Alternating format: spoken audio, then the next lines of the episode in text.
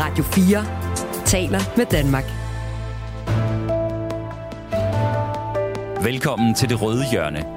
Din vært er Kasper Dahl.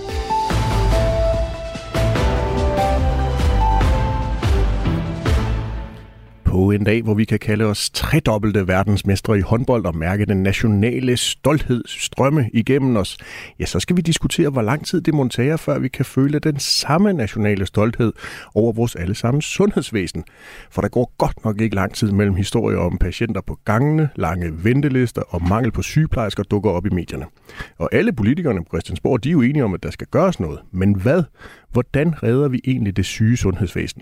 Kan regeringen genopleve sundhedsvæsenet med kommissioner og akutplaner, eller er hospitaler og lægehuse reelt sat på venteliste?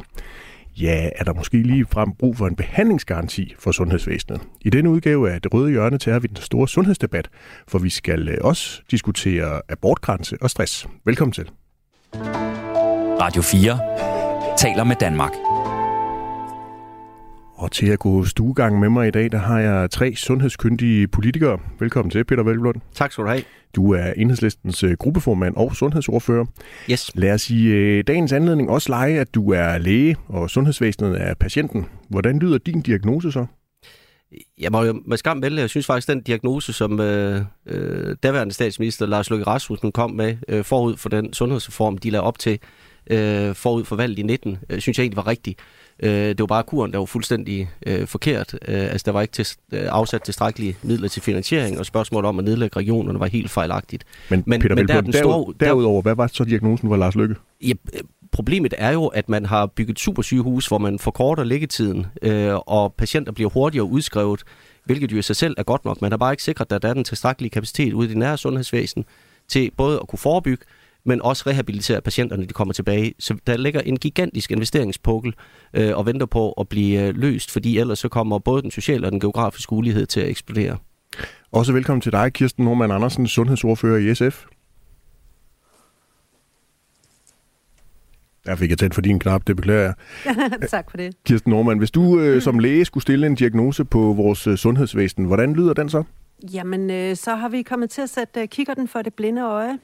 Vi har alt for længe fokuseret på øh, specialiseringen, øh, på øh, det effektive og det øh, på produktivitet, og ikke rigtig haft øje for, at øh, med en demografi, hvor vi får flere og flere ældre, der er der nogle øh, andre udfordringer, som øh, sundhedsvæsenet står overfor, hvor der er brug for mere sammenhængende indsats, øh, og hvor patienterne ikke nødvendigvis er så så enkle øh, og bare har brug for en behandling, og så kan sendes hjem igen, men hvor det i virkeligheden er et mere øh, øh, sammensat forløb, som, som patienterne de har brug for, og som kræver det nære, det sammenhængende sundhedsvæsen i, i højere grad.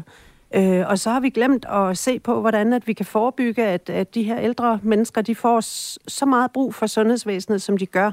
Altså, man kan jo faktisk godt forebygge øh, forstoppelse og en, til en vis grad også lungebetændelser og urinvejsinfektioner og fodsår og den slags, hvis man gør de rigtige ting i tide. Men gør man ikke det, så er det, vi får brug for behandlingen, og så hedder det amputation, og så hedder det øh, IV, øh, penicillinbehandling øh, og, og måske øh, også øh, for tidlig død. Og det synes jeg, det synes jeg, det synes jeg er trist, øh, at vi ikke har fået sat gang i, i den her udvikling for lang tid siden. Kirsten Norman Andersen, nu er fordelen ved at have ordfører med til sådan en debat jo, at I ved enormt meget om det, men I kan også nogle gange snakke sådan lidt fagsprogsagtigt allerede, og vi har hørt allerede Peter Vilblund snakke om sammenhæng i nogle forløb, mm. og det var du også selv mm. inde på, og vi hørte allerede en masse fagtermer. Mm. Hvis jeg nu sådan skal prøve at skære det ud i pap, vil du så ikke prøve at sige, om du tænker, at det danske sundhedsvæsen er en terminal cancerpatient, eller har sundhedsvæsenet en eller anden form for diabetes, der måske kræver noget behandling for, at det på sigt ikke giver alvorlige problemer? Jeg tror, jeg holder mig til diabetesdiagnosen så. Øhm, altså, min pointe er i virkeligheden, at rigtig meget sygdom kan man faktisk forebygge. Altså, vi lige har haft sådan en kæmpe sag omkring øh, amputationsskandaler, kalder vi det, hvor alt for mange patienter har, er endt med at få amputeret deres ben. I virkeligheden hænger det jo nok sammen med, at vi får vi ikke i tide har fået sat ind med forebyggende behandling. Altså for eksempel at få trænet øh, de her patienter, sådan så de kunne få et ordentligt blodomløb i deres ben, og på den måde undgå, at de risikerede amputation. Eller for den sags skyld, øh, det her karkirurgi, hvor man øh, i nogle tilfælde faktisk godt kan operere patienterne, sådan så blodomløbet det bliver godt igen, og så de slipper for at, at, øh, få alvorlige sår, meget store smerter og risikerer at få amputeret deres ben. Det synes jeg er et meget godt eksempel sådan på det sammenhængende sundhedsvæsen, øh, og et sted, hvor vi simpelthen ikke har fået sat ind tidligt nok. Og så skal jeg også byde velkommen til dagens tredje debattør, Rasmus Lund Nielsen, nyvalg for Nye Borgerlige. Velkommen til. Mange tak. Du har også øh, fornøjelsen af at være psykolog, og du er også nu her som folkevalgt politiker blevet formand for Sundhedsudvalget i Folketinget. Hvad er din diagnose? Hvad fejler patienten? Ja, jeg er endda stresspsykolog, og jeg kan forstå, at vi skal tale stress senere, og øh, der er en meget god model inden for stresslitteraturen, der hedder øh, krav-ressourcemodellen, som handler om, at stress opstår, når der sker en ubalance mellem de krav, der bliver stillet, og så de ressourcer, man har til at overkomme kravene. Og en, et eller andet sted, det er jo også en meget præcis diagnose for vores sundhedsvæsen. Der er simpelthen større krav til sundhedspersonalet, end der er ressourcer til at overkomme de krav. Altså helt konkret, så mangler vi jo hænder. Mm. Og det kunne jeg rigtig godt tænke, fik en debat om, hvad stiller man egentlig op? Hvad kan man stille op, når der mangler hænder? Jeg synes, Kirsten er inde på noget vigtigt, når, når det handler om forebyggelse. Øh, det er jo en ting, man kan gøre, at der er et mindsket behov for de her hænder, men der er jo i høj grad også et behov for, at vi får flere hænder. Øh, nogle har jo så foreslået, at vi bare skal have 1000 flere sygeplejersker, men, men det var jo ikke øh, det, der var løsningen i sig selv. Så kan man tænke ind i, hvordan vi kan bruge hænderne lidt mere, end vi gør. Det er jo det, vi foreslår med vores akutpakke, at vi skal give et fuldtidstillæg, så øh, de får et bedre incitament til at gå op på fuldtid. Der er virkelig mange er på deltid. Man kan også forsøge at aflaste de hænder, der er der øh, foreslår vi jo i vores akutplan flere sekretærer, og vi skal nok også kigge ind i sundhedsteknologi, der kan aflaste personalet. Og så er der så også det her med at bruge hænderne rigtigt, ikke? Øh, og det er så der strukturreformen kommer ind, som vi kan tale mere om. Lige præcis, og jeg vil utrolig gerne høre på øh, al den medicin, I gerne vil give patienten. Her nu er jeg egentlig bare lige interesseret i at høre jeres forskellige diagnoser. Så tusind tak, fordi I alle tre er klar til at gå stuegang med mig og er klar til sundhedsdebatten.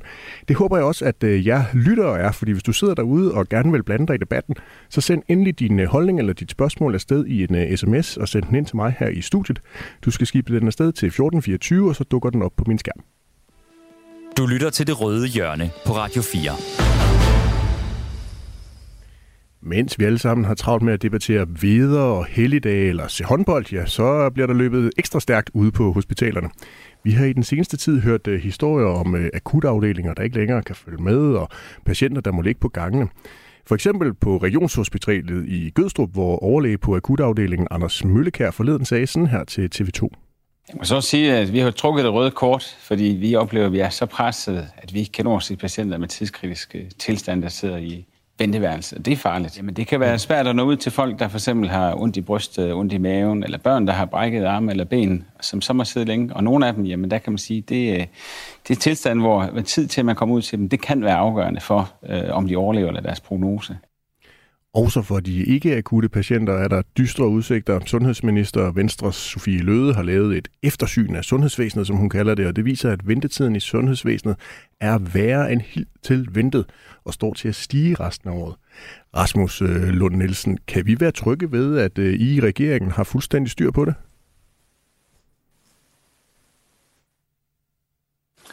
Altså man kan sige, det er i hvert fald en øh, hovedprioritet for regeringen, det her område. Det, det skal ikke nogen tvivl om, og i særdeleshed også for Moderaterne. Man kan sige, Løkke er jo den øh, længst siddende sundhedsminister, vi har haft, og har jo længe haft det som en øh, primær mærkesag, og har jo et kæmpe, en kæmpe indsigt i det her område, og vi har jo også øh, hele fire sundhedsprofessionelle i vores folketingsgruppe. Vi har jo både en læge og to sygeplejersker, som er der psykolog, så, så egentlig synes jeg, at forudsætningerne for at være tryg, de, de er der til stede. Det er i hvert fald noget, vi prioriterer både med akutpakken og så også med en øh, længerevarende strukturkommission men Rasmus Lund Nielsen, vil du være tryg ved at tage en tur på Herlev eller Hvidovre Hospital?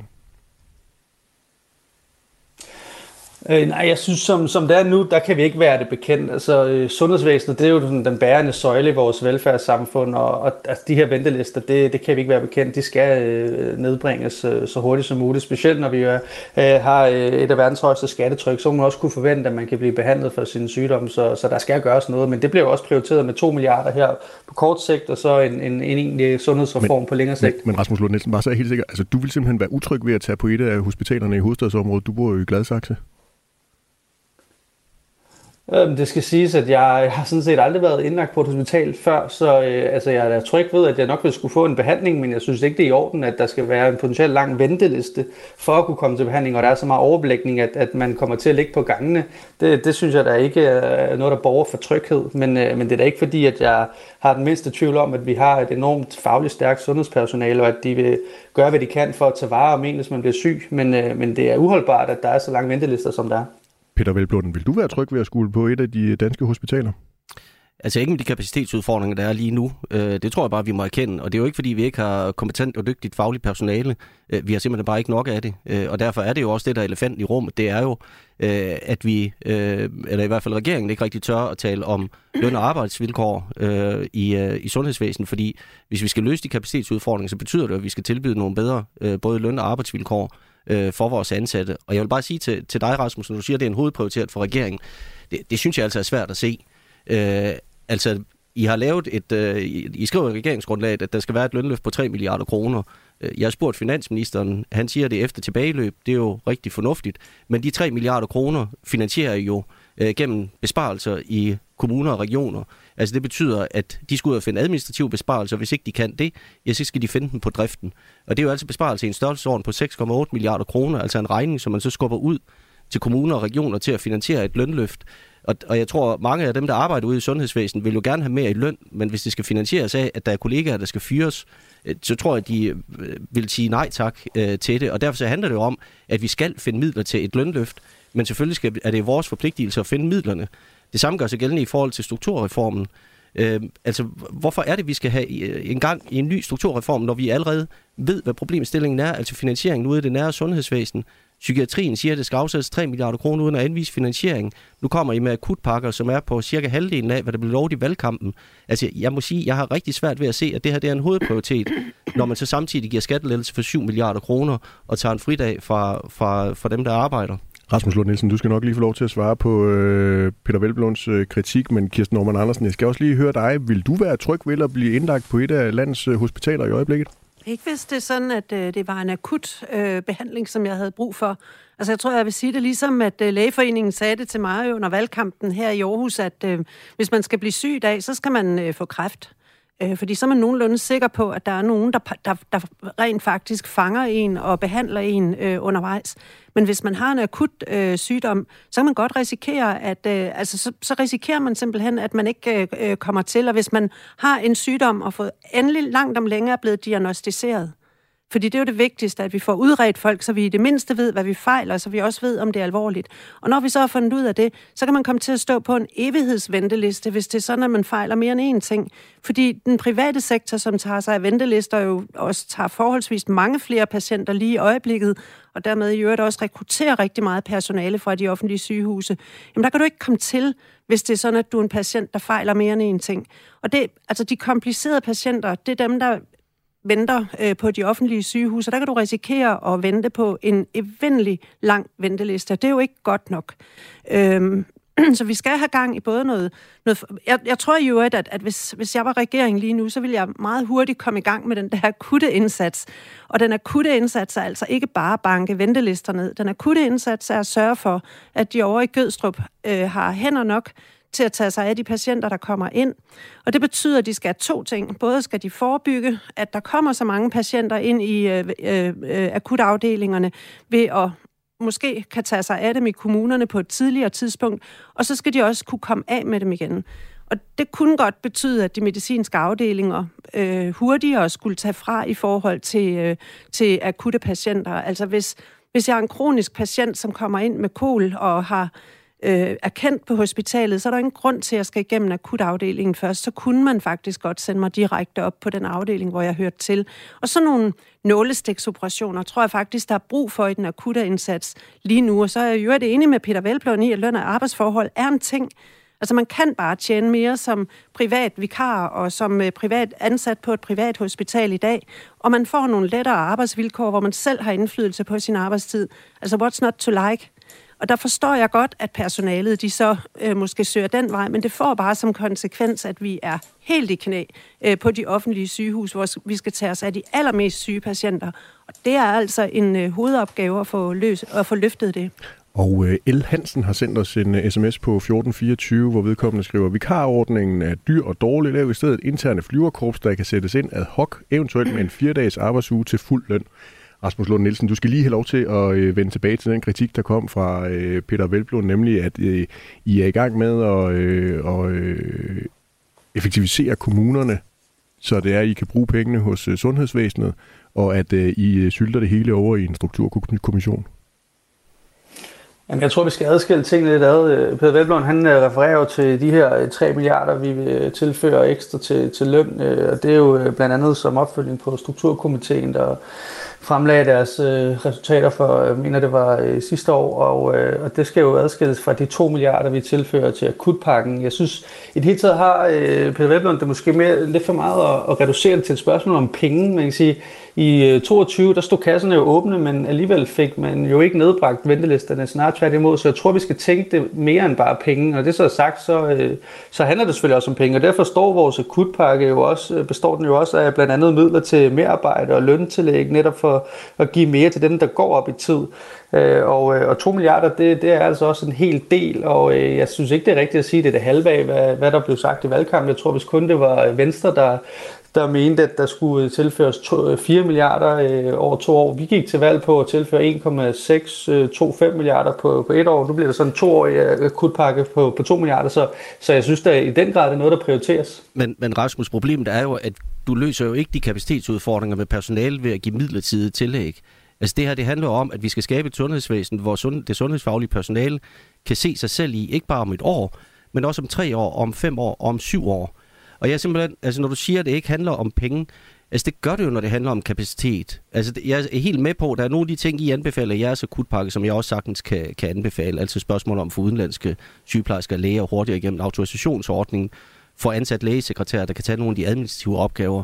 Men hvis ikke vi sikrer, at der følger penge med til opgaven, så får vi ikke løst den her udfordring. Og min alvorlige bekymring, det er jo med den, de spor, I lægger frem, øh, altså også med jeres snak om sygehus Danmark, det er jo, at det her det lægger sporene til et todelt samf- øh, sundhedsvæsen med et A- og et B-hold, hvor det er dem med en sundhedsforsikring, som er omkring, øh, jeg tror det er omkring 2,5 millioner danskere, der har en sundhedsforsikring, men at det er dem, der bliver rykket foran i køen, og så bliver alle dem med de komplicerede operationer, alle dem, der ikke øh, bor det rigtige sted, eller har tilstrækkeligt tyk en pengepunkt, eller har en sundhedsforsikring, de bliver skubbet bag i.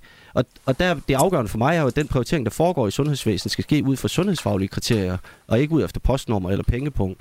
Øh, og der er jeg bange for, at det ikke er i gang med at lægge op til, det er, at vi løser det der, fordi man siger, jamen det her, det handler ikke kun om penge. Vi bliver nødt til at investere både i løn- og ansættelsesvilkår, men også i kapacitet, hvis det er sådan, vi skal løse den her udfordring. Og hvis vi lige hurtigt skal rise op, hvad det er, regeringen rent faktisk allerede har på øh, tegnebrættet, så vil man øh, gerne invitere til trepartsbehandlinger omkring den her ekstraordinære ramme til løn og arbejdsvilkår. 1 milliard kroner skal være sat af i 2024, og det skal så samlet stige til de her 3 milliarder kroner i 2030, som Peter Velblom han har omtalt tidligere.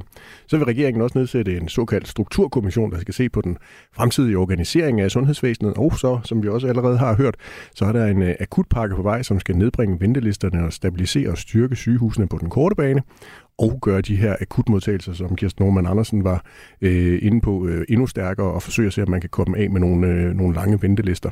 Alt det, det er der sat øh, forskellige millionbeløb af i løbet af de næste mange år. Hvis vi skyder regeringen retfærdighed, så er de jo faktisk også sat 3 milliarder kroner af til psykiatrien, som de bare heller ikke har anvist finansiering på, men de står dog i regeringsgrundlaget.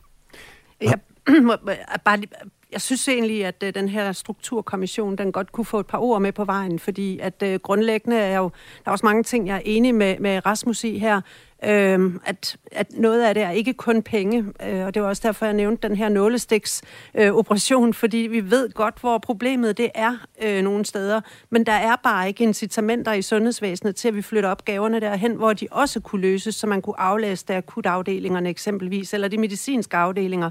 Og der, der er bare så ærgerligt over at se en strukturkommission, som er mere af det samme. Altså kommissoriet er stort set det samme, som det, man lavede i 2006 men, i Venstre. Men, ikke? Kirsten, det nære det sammenhængende men Kirsten, sundhedsvæsen. Kirsten, Kirsten Norman Andersen, det er vel ganske fint, at regeringen gerne vil være grundig og komme til bunds i den her sygdom, altså lave en ordentlig men, undersøgelse af, hvad det er for en sygdom, sundhedsvæsenet har, og men, de så beder nogle kloge mennesker om at kigge på det, så at man kan sige, komme med nogle gode forslag til, hvordan man kan indrette det anderledes. Diagnosen er fuldstændig den samme, som de selv lavede i 2006, hvor mm. de sagde, det nære det sammenhængende sundhedsvæsen fungerer ikke. Vi vil have større kommuner, vi vil have større øh, amter, det bliver så til regioner. Men Kirsten Norman Andersen, hvordan kan du være sikker på og det? Og nu siger de det samme igen. Og, det, og, og diagnosen bliver sandsynligvis også den samme, hvis man skal lytte til, men hvordan moderaterne har tænkt det. Det er vel en meget god idé lige at få en speciallæge ind, og der er, vi ved alle sammen, der er ventelister hos speciallægerne. Men der er masser af mennesker, der allerede har været inde og sige, at uh, vi ved godt, hvor problemet det er. Problemet er, at vi ikke er i stand til at forebygge. Problemet er, at vi ikke er i stand til at rehabilitere. Problemet er, at vi mangler uh, midler til at sørge for, at folk de kan lave hjemmebehandling, eksempelvis uh, velfærdsteknologiske løsninger, uh, så vi kan aflaste akutafdelingerne. Problemerne er de praktiserende læger. Problemerne er, at der ikke er en dialog imellem den øh, øh, lægepraksis og den kommunale indsats og sygehusene. At de får lov altså, til at arbejde i tre forskellige søjler. Kirsten har jo ret, og det var også det, jeg sagde i mit første indlæg. Det er, altså den problemstilling her er jo kendt. Altså da man lavede øh, hele øh, kvalitetsfondsbyggeri, projektet, altså med supersygehusene, så vidste vi jo godt, at der var en lang række opgaver, som blev specialiseret. Vi begyndte at lukke øh, lokale sygehus, fordi øh, opgaven skulle flyttes over på de nye supersygehus. Det betød også en forkortet øh, liggetid, altså den tid, man er på hospitalet. Men, men det betød også samtidig, at der så blev skubbet en opgave ud, både i den forebyggende del og i den rehabiliterende, rehabiliterende del, ude i det nære sundhedsvæsen. Og den opgave har man bare aldrig finansieret. Så man har egentlig høstet en besparelse på supersygehusene, uden at man så har investeret det, som var nødvendigt for, at man reelt kan få den effekt på supersygehusene. Og det er derfor, det behøver vi jo ikke en ny strukturkommission for at kunne fortælle os en gang til. Og når Moderaterne har lagt op til en ny strukturkommission, så er det jo, og det står der, og det har jo hele tiden været deres helt åbenlyse hensigt, at man ønsker at lægge øh, sundhedsvæsen, eller sygehusvæsen over i Sygehus Danmark, altså en, en administrativ mastodont, øh, som så i stedet for skal bane vejen for, at man kan lave et todelt sundhedsvæsen med både en, en offentlig og en privat del, hvor vi så kan begynde at åbne øh, sygehus rundt omkring, øh, som så er private, i stedet for at der kan tage sig af de profitable operationer. Rasmus Lund Nielsen, er det i virkeligheden den store masterplan fra Moderaterne, at den her strukturkommission skal komme med en anbefaling, der handler om at lukke de der regioner, som Lykke han selv var med til at, at oprette, og så i stedet for flytte det over i, i det, som Peter Velblom kalder for Sygehus Danmark, og som jeg også mener, I selv skrev i jeres valgprogram? Vi kan jo ikke vide, hvad øh, den her kommission kommer frem til, men øh, en del af opdraget er jo, at øh, den blandt andet skal bekæmpe geografisk ulighed i sundhed. Så derfor forstår jeg ikke det, Peter Velblom siger omkring et A- og et B-hold. Det her skulle gerne gøre, at der kommer mindre ulighed i sundhed. Øh, derudover forstår jeg heller ikke det, Peter Velblom siger omkring, øh, at, øh, at kapaciteten ikke kan løses ved for eksempel at, at lave et løntillæg til dem, der går op i fuld tid, når vi ved, at hver tredje sygeplejerske arbejder altså på deltid. Så der er jo et stort potentiale i at skabe øget incitament til at gå op i tid. Det giver jo simpelthen flere hænder, men, fordi vi kan bruge de hænder, der er bedre. Men Rasmus, der er jo en ja. grund til, at der er mange sygeplejersker, som ønsker at arbejde deltid. Det er jo fordi, der er så pressede vilkår ude på, på afdelingerne at de simpelthen ikke kan holde til at være på fuld tid. Hvis du er på deltid, så kan du trods alt styre en lille smule af, hvornår det er, øh, du har de sidste timer. Du har en lidt bedre mulighed for at kunne kontrollere din, din planlægning. Og det løser du ikke ved at give et midlertidigt tilskud. Vi bliver nødt til at gøre, skaffe nogle, nogle, øh, nogle vilkår, som gør, at, øh, at det sundhedsfaglige personale, de kan se sig selv i sundhedsvæsenet, ikke bare om et år eller to år med, med en midlertidig akutpakke, men også om 3, 5 og 10 år, fordi vi får brug for dem. Og derfor handler det jo om at skabe nogle både løn- og ansættelsesvilkår, som gør, at vi får tålige øh, forhold. Og, og i forhold til den geografiske ulighed, det løser vi jo ikke ved at lave en ny øh, teknokratisk mastodont igennem Sygehus Danmark. Altså den geografiske ulighed ser vi jo konkret i forhold til, at der er områder i Danmark, hvor man har en større andel af behandlingskrævende ældre, men hvor kapaciteten øh, ikke er til stede, og hvor ressourcerne ikke er til. Øh, og det bliver vi jo nødt til at fordele, og det, det behøver vi ikke at lave en ny øh, øh, hvad hedder det, teknokratisk mastodont for at løse den problemstilling. Det handler jo netop om at investere, øh, og også sørge for, at der er ordentlige løn- og arbejdsvilkår, også i de områder, hvor vi mangler både læger og sygeplejersker. Nu har vi haft øh, den store... Jamen, jeg, jeg forstår... Jeg, Peter, Peter, Bare kom, Rasmus Lund Nielsen må jeg bare lige svare på det, Kasper? Jamen, det er fordi, at jeg forstår ikke det, du nævner med, at, øh, at vores sygehus så bliver øh, en øh, administrativ mastodont. Altså, vores tanker omkring at nedlægge regionerne i, i Moderaterne, det er jo netop ud fra en analyse af, at vores sygehusvæsen er overadministreret, fordi vi lige nu parallelt administrerer øh, fem regioner, og der vil der være et stort potentiale i at knytte noget af den energi, vi bruger på administration, over i det patientnære. Det er jo det, der er helt formålet med vores tanker om en, øh, en, en reform af, af strukturvæsenet, eller sundhedsvæsenet, det er jo netop at mindske administration. Øh, derudover så anerkender jeg fuldt ud, at tempoet mange steder er uholdbart. Jeg har selv arbejdet øh, med øh, hospitalerne, gør det faktisk stadigvæk som, som stresspsykolog, så jeg kender udmærket til deres øh, forhold. Men der bliver det jo en negativ spiral, at forholdet er sådan, at, at man vil gå ned i tid, og derfor bliver forholdet jo værre for dem, der er tilbage på fuld tid. Så hvis flere går op på fuld tid, så bliver arbejdsvilkårene jo bedre for alle. Men så skal du netop sørge for, at der bliver nogle vilkår, som gør, at det er muligt for personalet at gå op på fuld tid, og at de kan holde til at arbejde i det. Og det løser du ikke med et midlertidigt tillæg i et år eller to. Der er masser af godt debatemne i øh, det her. Det får vi mulighed for at tage i nogle senere udgaver af Det Røde Hjørne. Jeg vil lige runde øh, det her, den her runde af med øh, tre input fra vores lyttere. Den ene det er Røde Niels fra Djurs, som skriver, vi har masser af faglig og kompetent personale, men vi skal have personale til at arbejde med deres fagområder. Eksempelvis skal plejer og pleje og ikke med enfingertastning udføre sekretærarbejde. Han oplevede syv sygeplejersker opdatere øh, med to plejeopgaver på øh, AUH. Det var håbløst, mener Niels for Djurs. Mm. Mm. Så er der øh, Claus. Han skriver ind, min diagnose på sundhedsvæsenet er, at arbejdsmiljøet dybest set er effektiviseret i stykker. Hvordan vil man løse dette problem, når man skal skaffe flere ansatte, før man kan skaffe, øh, før man kan, når man skal, når man skal skaffe flere ansatte, før man kan skaffe ansatte? Og ja, hovedårsagen til sundhedsvæsenet og forsvarets problemer, det er skattelettelser, mener Claus. Så er der Daniel, som skriver ind, Hej, hvorfor er det, man sylter de mest væsentlige og vigtige ting i vores samfund, forsvaret, sundhedsvæsenet, statskassen skovler penge ind i form af skatter og afgifter, og alligevel halter flere af vores vigtigste organer bagefter. Det er grotesk, når man hører, hvordan vores forsvar behandles af vores sygeplejersker, og når man så patient skal vente flere måneder på en operation. Han har selv oplevet at have smerter i sin fod og skulle betale for at komme til en øh, fodlæge frem for at komme på sygehuset til mm. scanning. Og det mener Daniel simpelthen ikke er i orden. Kirsten Norman Andersen, du virker til at være enig. Ja, men jeg er fuldstændig enig. Altså, øh, både med Daniel, øh, som jo skulle, bare skulle have haft den her hjælp fra starten af. Det er nemlig det, der skaber ulighed i sundhed. Det er, at der er så mange steder, hvor der er brugerbetaling. Men, men altså også med, med, med Claus, som siger, at vi effektiviserer i stykker. Og det er jo derfor, jeg peger på det der paradoks med, at de lette patienter, dem sender vi over i den private sektor, hvor personalet så i øvrigt også kan få nogle ordentlige, øh, nogle ordentlige øh, arbejdsplaner, altså med færre vagter, øh, lavere øh, vagtbelastning.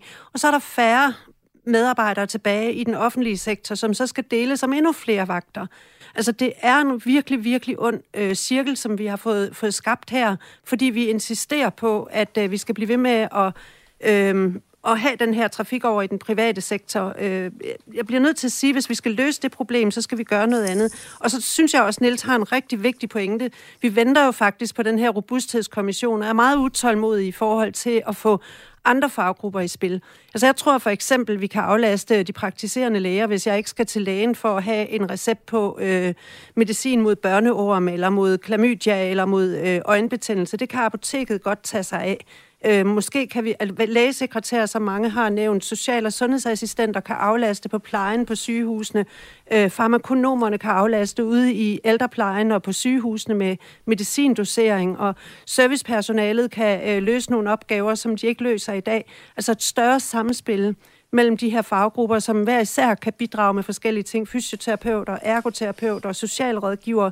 Det tror jeg vil kunne aflaste her og nu. Men det forudsætter jo, at der er nogen, der ligesom vil afsætte nogle ressourcer til, at vi kan komme i gang med lige præcis det projekt. Mm. Og det kommer I helt sikkert til at markedsføre både Enhedslisten og SF, hvis jeg kender jer ret. Det er rigtigt. Øh, vi øh, skynder os øh, videre i øh, dagens udgave af Det Røde Hjørne.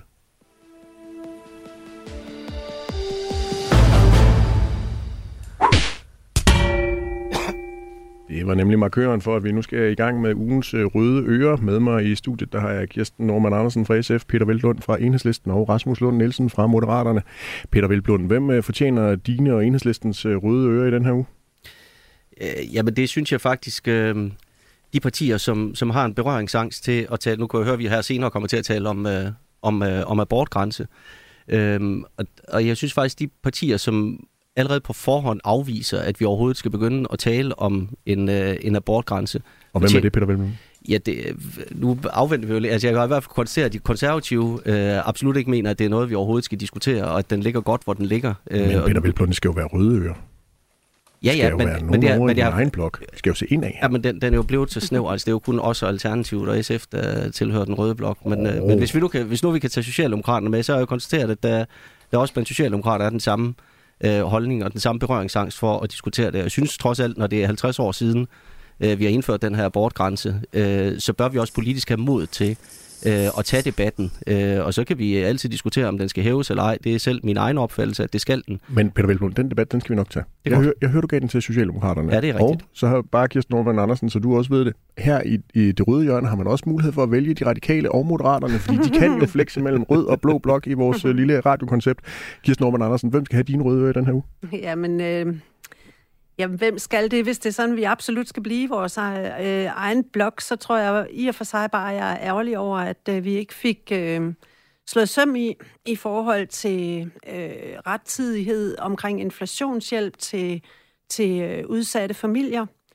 Øh, og sådan set også øh, fik sat, søm, øh, fik, øh, sat øh, i gang i, i lige præcis den her øh, indsats omkring akutafdelingerne på, i, i sundhedsvæsenet. Det, Så du giver dem til det er selv? ærgerlig over. Ja, altså det, vi, vi skulle have noget længere. Ja, måske skal virkeligheden give dem til ra- radikale, så, som var årsagen til, at vi fik et valg lige præcis nogle måneder for tidligt til, at vi fik uh, slået de her søm i. Det ville have været godt for vores samfund, hvis vi havde nået det. Og Rasmus Lund Nielsen, du skal også have mulighed for lige at prøve at uddele et par røde ører til nogen, der skal stramme op. Jamen, jeg tror, jeg vil uddele dem til øh, Franziska Rosenkilde fra Alternativet for i åbningsdebatten for i torsdag, at... Øh, og hvorfor er det sådan noget? For, øh, at hun til den, optegner forkerte, et, den forkerte fløj. Nå. ja, men hun optegner, og, og det er sådan set også udstrakt til SF og Enhedslisten, at der er sådan en tendens til at, at uh, lave sådan et modsætningsforhold mellem velstand og trivsel. Jeg går meget op i, at vi skal øge betingelserne for, at øh, danskerne kan trives. Og, øh, og der mener jeg, at det er ekstremt vigtigt, at vi øger øh, vores velstand. Og øh, vi har jo lige talt om sundhedsvæsenet. Det store problem, det er mangel på hænder. Så det undrer mig, at man ikke vil gøre mere for at udbygge velstanden, sådan så vi også får råd til flere hænder. Og blandt andet også øh, ved at inddrage en, en helligdag. Det forstår jeg ikke, at der er et eneste, ikke et eneste rødt parti, der, der går ind for det, for uden Socialdemokratiet. Øh, vi kan simpelthen ikke få øh, mere velstand, og samtidig skal arbejde mindre, som øh, Franziska Rosenkilde talte om i øh, åbningsdebatten. Altså, Google, Radio 4 taler med Danmark. Vi iler videre i øh, det røde hjørne. I 50 år der har vi haft øh, fri abort i Danmark, og kvinder har selv kunne tage stilling til, om de vil have en øh, abort i de første tre måneder af deres graviditet. Men er man længere hen i sin graviditet, så, i, i sin graviditet og gerne vil afbryde den, så skal det godkendes af et samråd, der består af en gynekolog, en psykiater og en socialrådgiver. I et øh, sådan tilfælde, så kan man få tilladelse helt op til 22. uge, altså 5. graviditetsmåned, hvis der er sociale forhold, misdannelse eller handicap hos barnet, kriminelle handlinger eller andet, der spiller ind. Men er det på tide at hæve den abortgrænse, som vi bestemte for 50 år siden? Kirsten Norman Andersen, mener du, man skal flytte grænsen til senere? Øhm, umiddelbart, så mener jeg ikke, at det grænsen, der er noget galt med, men måske omstændighederne for, hvordan at vi har indrettet den her abortlovgivning. Altså, jeg har simpelthen ikke stødt på et godt øh, eksempel på, hvorfor at vi skulle flytte øh, grænsen på de 12 uger for almindelige øh, øh, svangerskabsafbrydelser, altså aborter. Og, og, men jeg, jeg anerkender sådan set, at der er to problemstillinger, som jeg synes, vi skal have kigget nærmere på. Den ene, det er, at unge under 18 år skal have forældrenes godkendelse til en abort. Det synes jeg er øh, øh, outdated, og der skal vi, det skal vi have lavet om, sådan så unge selv øh, kan tage øh, initiativ til at også tage stilling til, at de skal have en abort. Og den anden, det er, at et abortråd skal beslutte øh, om forældre, øh, som på jo et noget senere tidspunkt finder ud af, at der er noget galt med barnet, om de kan få en abort eller ej. Øh, det synes jeg øh, ikke, at, det, at man skal søge om. Det synes jeg, man selv skal have mulighed for at tage stilling til.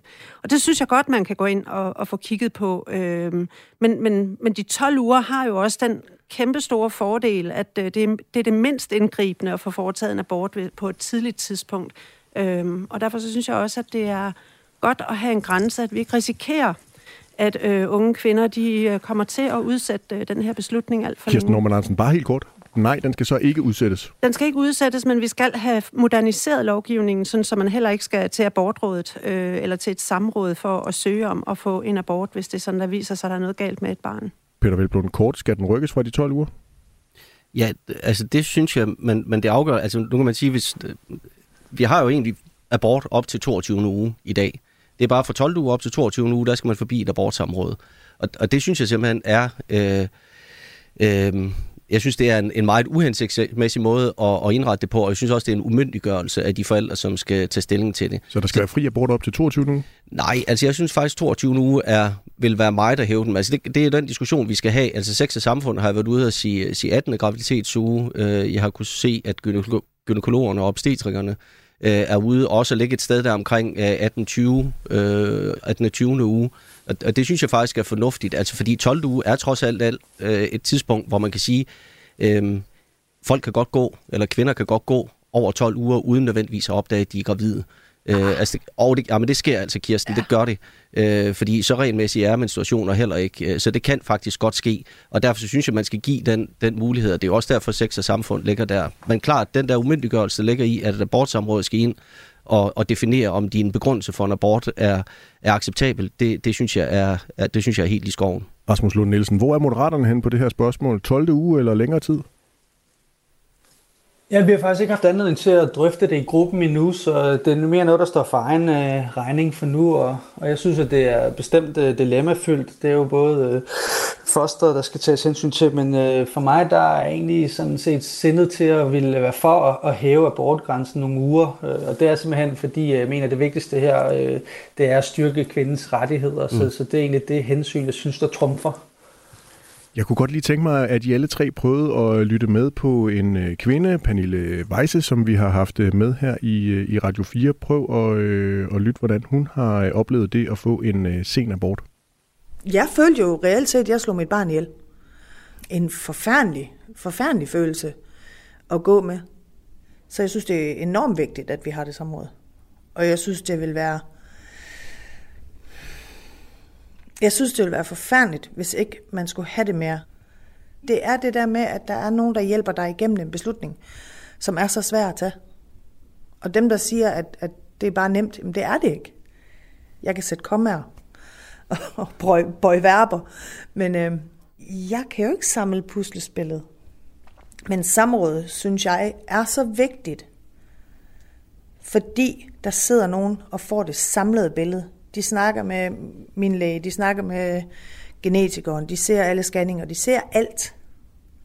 Hvor jeg har været vidne til brudstykker af det, fordi jeg har jo ikke det samlede billede. Øhm, så, så det gør bare, at man kan tage den her beslutning med en vis portion. Jeg vil ikke sige ro, men sikkerhed. Fordi der sidder simpelthen nogle mennesker, der ved bedre. Jeg ville da ikke have været i stand til at tage den alene. Og så ja, vi har fri abort, og det skal vi blive ved med at have. Men vi skal også have hjælp, når, når, når så svære beslutninger skal tages, som en senabort er. Peter Velblom, det er i forvejen en voldsomt svær beslutning mm. at tage som forældre. Man kan føle sig meget ensom omkring det, og man kan også føle skyld ved at skulle træffe den beslutning. Kan abortrådet ikke være med til at løfte lidt af den byrde fra forældrenes skuldre? Nej, jeg synes jo, at historien her er et godt eksempel på, at alle historier i forhold til det her individuelle. Øh, og jeg synes, det er helt afgørende, at man får øh, både oplysning og information og bistand og vejledning i forhold til det.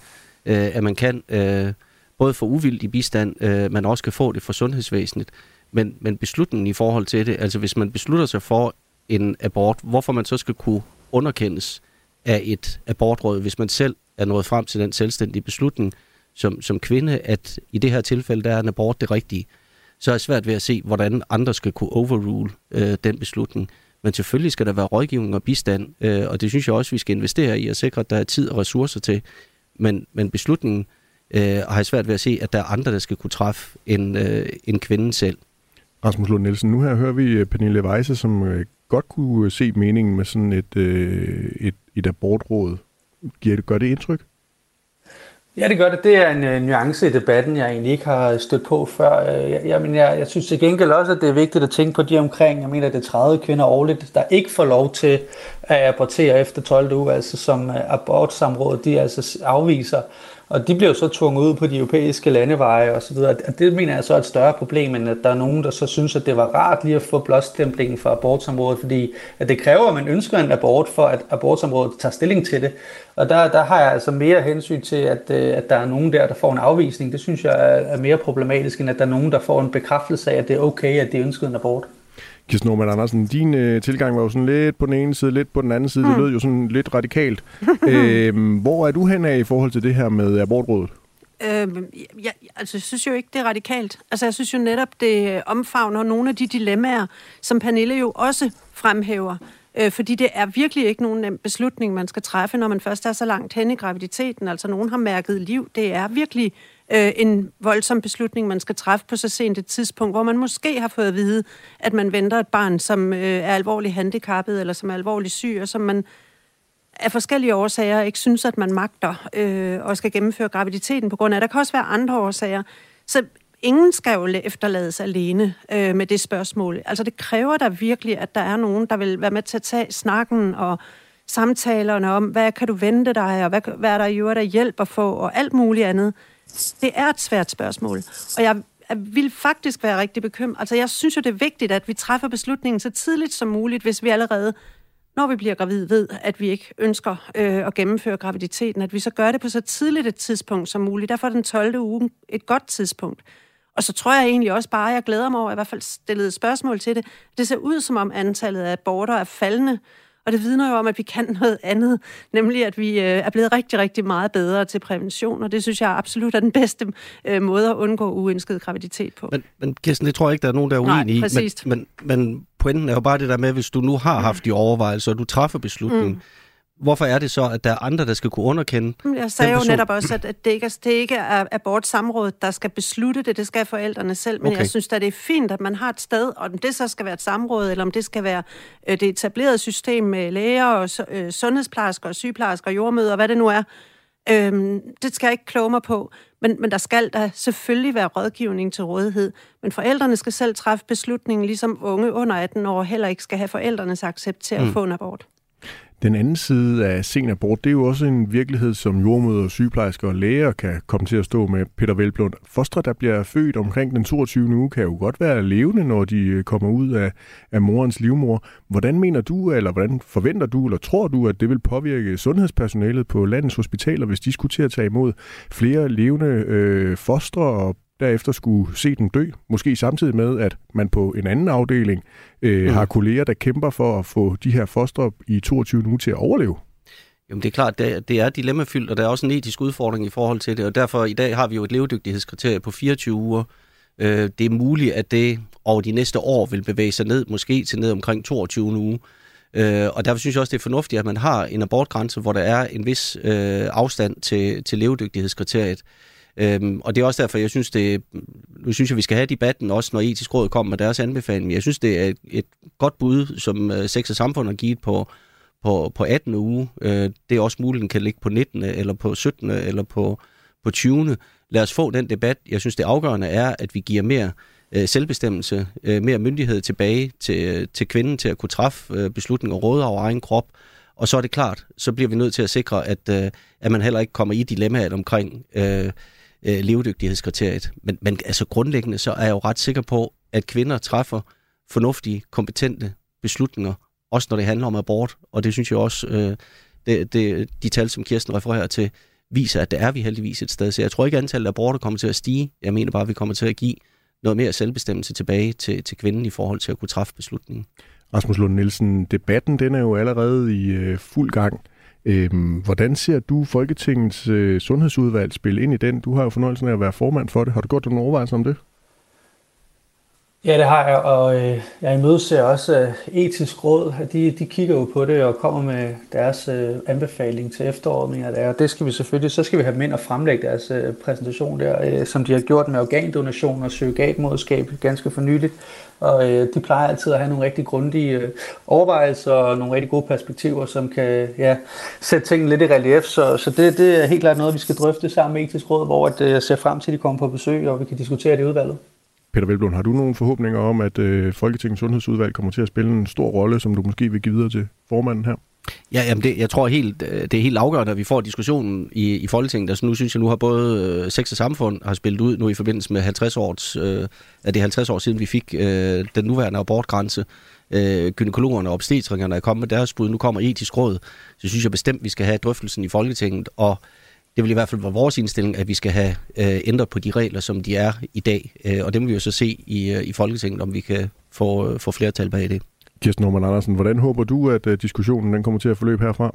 Jamen altså, jeg venter faktisk spændt på øh, etisk råds øh, vurderinger i den her sag, fordi at øh, altså, der er jo mange rigtige synspunkter, øh, men, men i den sidste ende, så skal der jo også være et regelsæt, som er tilgængeligt for alle, øh, og som vi også alle sammen kan spejle os i på en eller anden måde. Og så er der en masse etiske dilemmaer, som vi skal håndtere i det regelsæt, uanset hvad vi ender med.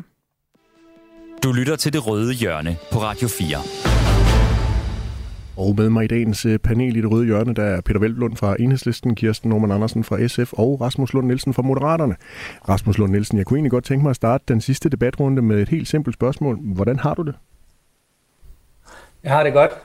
Det lyder godt. Peter Velblund, hvordan har du det? Jamen, jeg har det også godt. Øh, jeg har en, en rimelig balance imellem øh, både, hvor meget jeg skal nå, og en rimelig realistisk opfattelse af, hvad det så er muligt at nå. Kirsten Norman Andersen, hvordan har du det? Glimmerne. Når jeg spørger, så er det jo fordi, at øh, jeres kollega i SF, Jakob Mark, i den forgangne uge udkom med bogen Fartblind om hans øh, egen stresssygdom. Og han er jo ikke den eneste politiker, der døjer med stress. Prøv at høre her, hvordan Folketingets tidligere formand Henrik Dam Christensen har oplevet det i sin øh, formandstid. Det er for mange. Øh, jeg har måttet sygemelde øh, med stress. Øh, nogle få har været åben om, at de har haft stress. Ida Augen, Jakob Mark osv. Men jeg kan jo bare se, at der er også nogen, der ikke har været. Derfor kan jeg ikke, jeg kan jo ikke lave nogen tal på det. Men jeg kan jo bare se, at antallet konkret af sygemeldinger, hvor jeg ved, at det er stressrelateret, den er, den er, den er større, som den nogensinde har været.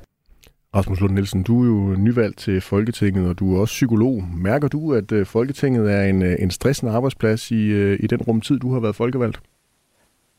Ja, det kan jeg sagtens sætte mig ind i, at den kan være. Jeg vil sige, det der overrasker mig mest, det er nok det her meget korte aftræk, der er til de fleste ting, man laver som politiker. Jeg skulle i God Aften Danmark for noget tid siden og blev spurgt noget, der ligner en halvanden time inden om jeg ville være på, øh, og det samme med TV2-nyhederne, måske 30 minutter inden jeg skulle på, og, og det her blev spurgt op i går på en søndag, hvor man gerne vil være sammen med familien og sådan noget, så der er nogle meget korte aftræk til alle ting, man skal, især medieoptræderne, og det kan jo være virkelig stressende, hvis man øh, ikke lige har fået sat sig ordentligt ind i tingene, så man skal Øh, udspørges til og så videre. Så, så det er helt klart noget, jeg vil sige. Det der med medieoptrædende, og det har jeg også hørt fra nogle af de mere erfarne, gavede folketingsmedlemmer, at det er nok det, der egentlig stresser allermest. Men det gode ved det er så også, at man måske kan afvise nogle af de her medieoptrædende, og det, det tror jeg også er en, en vigtig del af løsningen, at man siger lidt fra. Rasmus Lund Nielsen, du skal bare vide, at vi er utrolig glade for, at du sprang til i, øh, i går, selv på en søndag, og var klar her øh, mandag formiddag. Øhm, lad os lige prøve at høre, hvad Jacob Mark han, øh, sagde her på Radio 4, da han øh, øh, skulle fortælle om, øh, hvordan han blev ramt af, af stress, fordi han kunne nemlig tydeligt mærke, at der var noget galt med arbejdskulturen på øh, Christiansborg. Altså nogle gange så har jeg følelsen, at jeg overlevede mere, end jeg levede, og nød alt det fantastiske, jeg var igennem, fordi det har også været et virkelig eventyr. Og da jeg kom tilbage til Christiansborg, så det første gruppemøde, jeg sad til, der sad så en og fortalte, at han havde, øh, han havde blindtarmsbetændelse. Men øh, det havde han ikke lige øh, lagt mærke til. Øh, han havde gået hele weekenden. Han havde været til et vigtigt politisk møde, hvor han skulle vælges til noget. Han havde bare troet, at han havde lidt ondt i maven, fordi han kørte sig selv hårdt. Så har manden gået med blindtarmsbetændelse en hel weekend. Den anden sagde, det var sådan en kvinde, der sad der, at hun havde øh, migræne. Øh, men så kastede hun op, og så fik hun det bedre hvor jeg bare, altså, så når man lige har været væk for en stund, og sådan har jeg det stadig, så tænker jeg bare, okay, der, det er sgu ikke et sundt arbejdsmiljø, det her altid. Peter Velblom, har du følt dig stresset undervejs i din øh, periode som folkevalgt? Ja, ja men det, det er der slet ikke nogen tvivl om, at, øh, at det, det tror jeg alle kommer til at opleve, og jeg vil sige, Altså Christiansborg er jo en, en arbejdsplads, hvor altså, arbejdsmængden er øh, uendelig.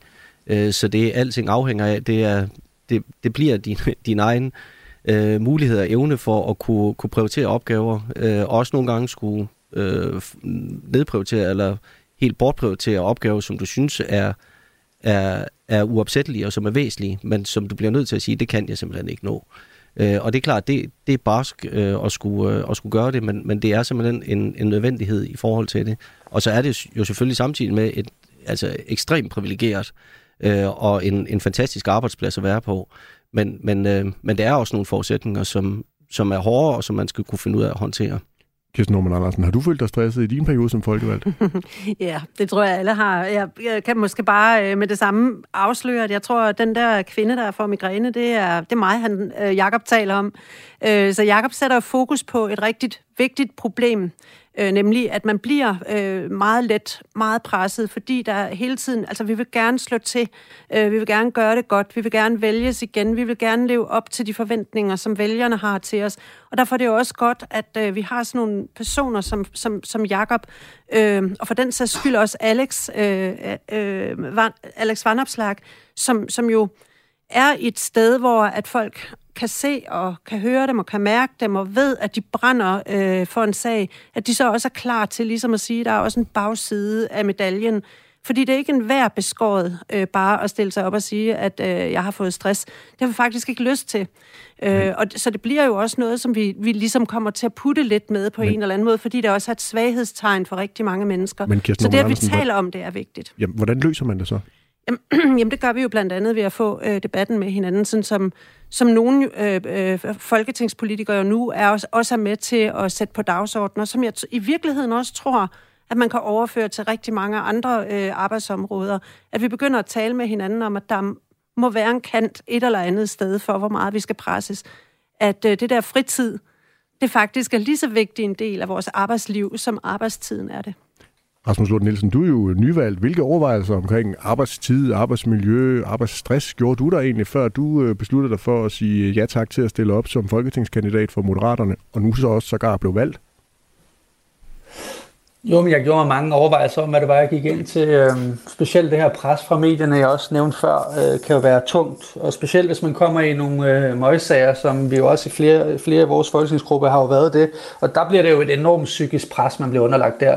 Så altså, det, der er ikke nogen tvivl om, der er noget omkring forholdet til pressen, som jeg tror bliver nødt til at blive taget op til revision. Hvad man kan gøre for at mindske den stressfaktor, der ligger der.